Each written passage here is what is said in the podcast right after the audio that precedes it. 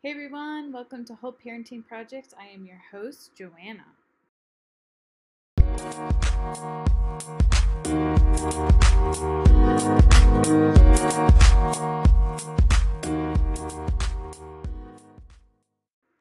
For those who are new to me in this podcast, I just want to reiterate, and you can check out the first one, um, which was sort of a meet and greet, that I am a licensed counselor. However, I have created a coaching platform for parents and children and families. Um, more because it allows focus on growth mentality than it is like a pathologizing or a clinically labeling of common patterns or frustrations that parents face.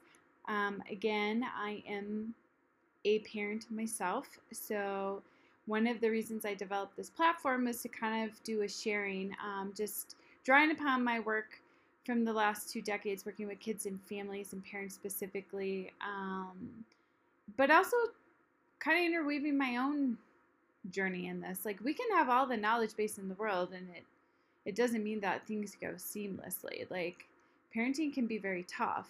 Today, I really wanted to talk about cultivating empathy in our children. Um, I think sometimes there's uh, an assumption that children are born empathetic. Some some are much more connected and perceptive in that way, and others aren't. But that doesn't.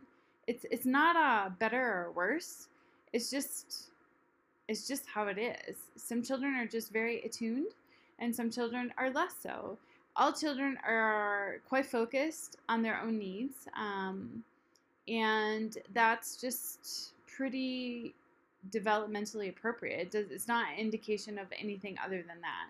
So, one of the things that I like to remind parents is that it's sometimes hard to remember that when we're dealing with kids, we're not dealing with fully developed brains. We tend to view everything through our sort of adult mindset, and um, some things can worry us because we see patterns and we think, oh my gosh, is my child just incredibly selfish? Um, or sometimes we tend to minimize the struggles of children because we've already surpassed that. We forget that. And like maybe their four years of life, whatever it is that they're responding to, sometimes in what we deem a heightened way, is more representative of the fact that it's a big deal for them in their four year life. And that's where they're at skill base wise, right? So sometimes we need to be mindful of our expectations of our children um, and our expectations of ourselves. So, in developing empathy, this isn't something that is just innate to children. Like I said, some some children are more connected to this and some aren't. Um, but we can really grow this, and we can grow this through multiple ways. The first is cultivating um, normalcy around discussing emotional impact. So what this means is you, as a parent, offer the safest relationship for children to learn these, to learn empathy, to learn these patterns.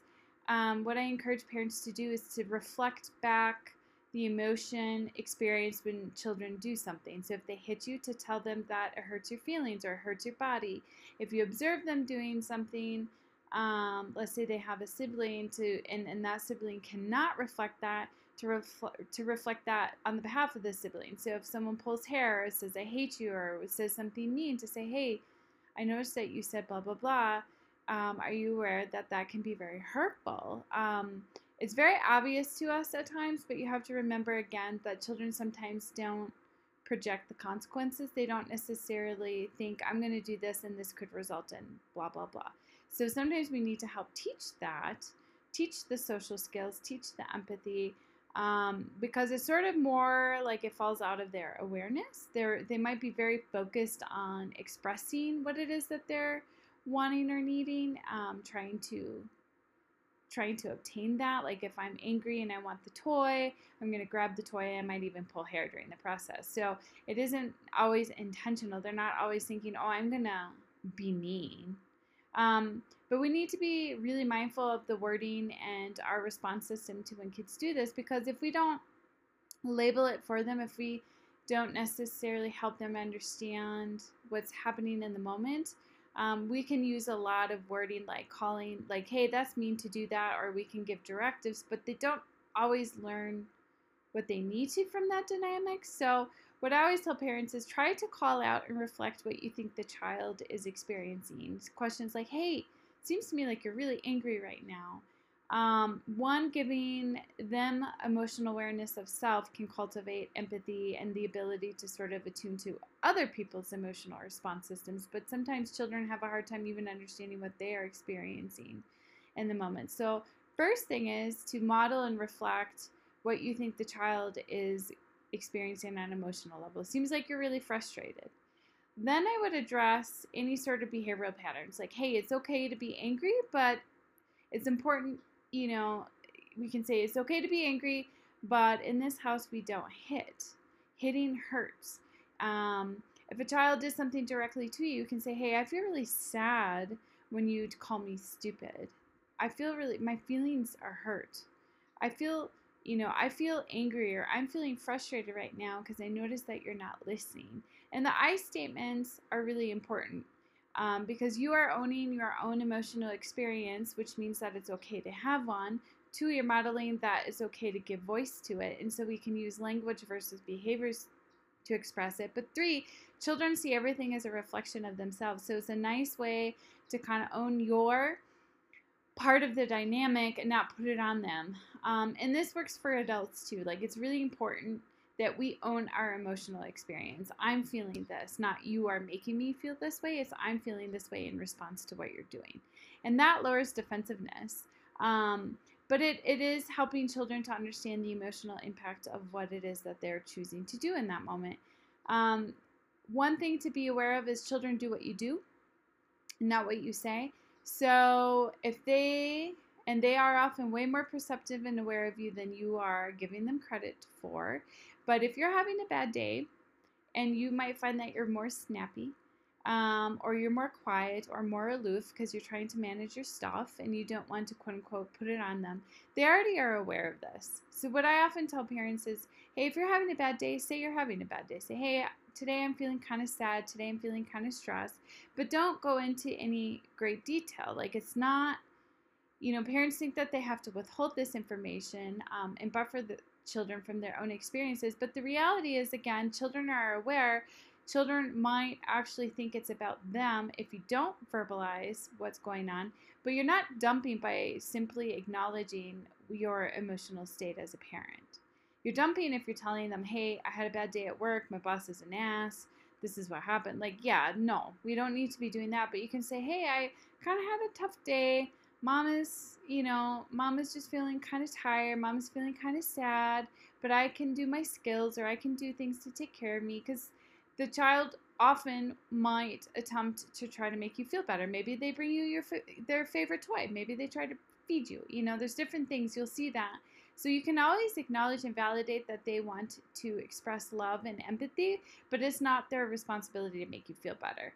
Um, so like I said, you can say thank you, thanks for bringing me water. I really appreciate it. Um, but I'm okay. Like I'm going to take care of myself. I'm just going to rest so I can feel better so that they know it's not their job to do that, but also don't shut it down. It's a natural part of a relationship. If someone loves you, of course they're going to try to show that. And children do this too. Um, and just because they did that doesn't necessarily mean they're falling into thinking that they're responsible. You can always make a point to state that, but like I said, you don't have to shut down their caring behaviors because that is actually part of empathy. But you're teaching them kind of appropriate boundaries that you can attend to people who are having an experience, but you're not responsible for making them feel better, but you can show love to them in that moment, which is a really great thing. Sometimes with older kids, this really pops up a lot with peer stuff. Maybe you observe them um, making choices that you know is probably causing hurt or harm to another person. Maybe they are reporting, observing an incident, like maybe they've watched people bully. What I what I would ta- what I, I think is really helpful is sometimes in parenting we think that we have to address everything in the exact moment. But I, I think more than anything, processing with children, sometimes multiple times, is really helpful. So let's say they come back and they're talking about a fight with a friend. and they're focused on how they're feeling hurt, but you notice some of the things that they did that probably contributed to hurt on the other side. What I would suggest is always validate the emotional experience of your child before you're going to ever give feedback. If you're saying, "Hey, I bet that sounds really like that sounds really stressful. I bet that really hurt you that he she did this." And then I would you can use these these moments to kind of coach and say, "I wonder I wonder how you would have felt. You said that you called him her stupid. I wonder how you would have felt if you if that person called you that or if and and kind of help them see it from third perspective. Sometimes again they get locked into what they're wanting need and they don't see it like that. Um, so reflect it. Don't judge it. Don't criticize it. But asking questions is really great with kids because you kind of ignite their thinking brain. So they kind of like they might put them. So the the goal of reflecting, you know, what I wonder how you would have felt if someone called you stupid or if, if someone did this to you, what might you feel? A lot of times they're able to tell you that, but they haven't actually attached that emotional experience to what they did. They're like, again, they're feeling angry, hurt, so they, there's sort of this, I don't call it self righteousness, but there's this tendency to rationalize why we did what we did because we're really focused on our emotional aspect of that journey versus considering the impact. So that's another thing to say, hey, I wonder how you might feel if someone did that. And then what I also encourage is don't tell them what to do. Ask them, how might you handle this differently in the future? Or what might have been something else you could have done? And get them to start thinking. And what you're doing is you're getting them to start to wire their brains. Not only are you practicing sort of like projecting forward, problem solving skills, like you're helping them wire their brains. And rehearsal, them envisioning these things and what they might do, actually increases the odds of them doing it. Um, that is the way that their brains are built. So, actually, not just providing them the answer, but getting them to kind of provide you with the answer is very helpful because the other thing is, is if they thought of it, they're more inclined to follow through with it. So, everything can be a teaching moment. Um, just because you weren't able to correct in the moment doesn't mean that they can't learn from the experience.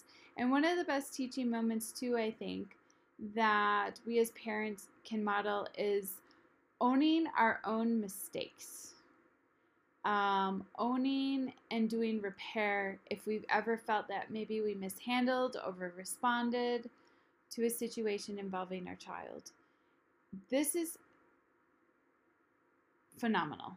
Like, this is sometimes we fall into these spaces of guilt and shame and we beat ourselves up and um, but this is a great time to lean in in your relationship with your child and really say hey you know you you can come you can circle back all the time. You never if you mess something up if you feel like you flubbed it or whatever you can circle back. Just because it it's like you feel like you moved on doesn't mean you can't go back to that situation. And i would actually encourage you to do so. Because if you can go back and talk to your child and say hey you know what? I noticed that i was really angry. Maybe i was really tired whatever and i feel like i was too harsh with you. I yelled at you and i'm sorry if i hurt your feelings. It's phenomenal. One it clears that incident with your child. Um, two you're modeling ownership of making a mistake. Three, you're modeling how to repair if one makes a mistake, how to verbalize that we maybe did something that we later regret, and how to, to apologize. Um, we need to, as parents, model this behavior. You will see that your child will reflect almost verbatim what you do. They will come to you, they will give you a hug, they will say sorry, they might even acknowledge the impact. Um, and it's it's great. So even our own mistakes, we can model empathy and repair. We can empathy. Where's the empathy in this? We're reflecting what we know is probably the likely impact on them. If we yelled, if we were short, if we were distracted, if we whatever, um, we can take ownership of it. And like I said, we can reflect what we think the impact was. Even even if it wasn't that, they will tell you, well, it didn't make me sad, it just made me mad. Okay, cool. Then you know kind of what happened and you can attend to that. Like, I'm really sorry. I'm really sorry that I made you angry. I'm really sorry that my yelling, blah, blah, blah. I'm really sorry I was distracted. I know this was important to you. um, and maybe you felt hurt and ignored. So, again, what we do in our own relationship, how we own our own mistakes, is a huge platform to teach empathy um, and emotional intelligence in children. All right, so I feel like this has been a little bit of a rambling, um, but these were just some general guidelines to kind of consider. Um, my biggest encouragement is to really evaluate your expectations of your children. Really look at what are you modeling in your own behavior. Look at ways to really coach use of emotional language. Um, like I said, this can be through reflecting what you think your child's own emotional experiences, like saying, "I see that you see you seem really frustrated. I see that you're really angry. You seem sad today."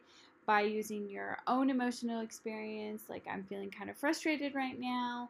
Um, processing and coaching incidences and helping kids kind of process and be able to talk to you in a safe manner, like about things that they've done. Where do they what what were they feeling? What do what did maybe their choices what's the impact of their choices on other people? What are ways that they could handle similar situations in the future maybe in a way that would make them feel better than the other person?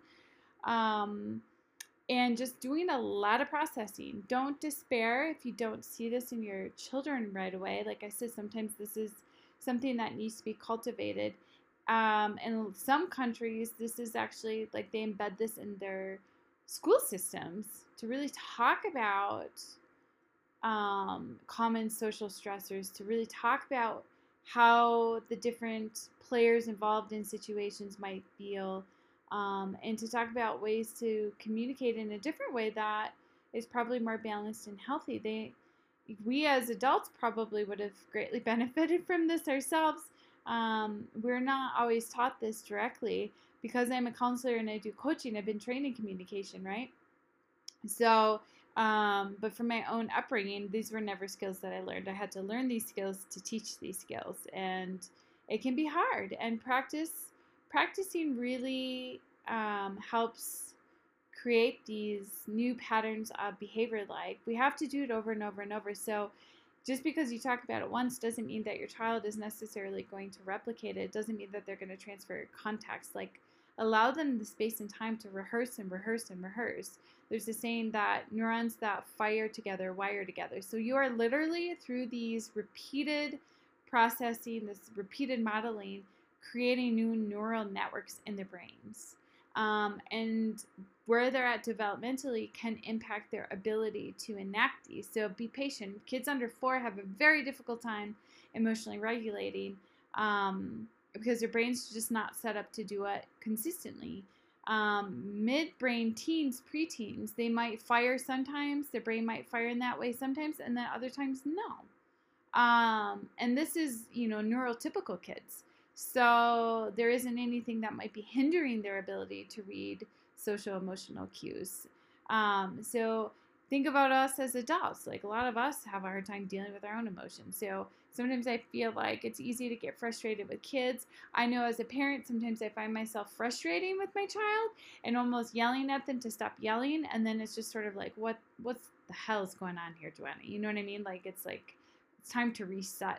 Um, look at the fact that I'm struggling. Look at the fact that my expectations are almost that my child's supposed to be doing a better job than I am in that moment. So, all of this is a learning process. But these, like I said, these are just basic strategies to consider when wanting to kind of cultivate empathy and emotional intelligence in your kids.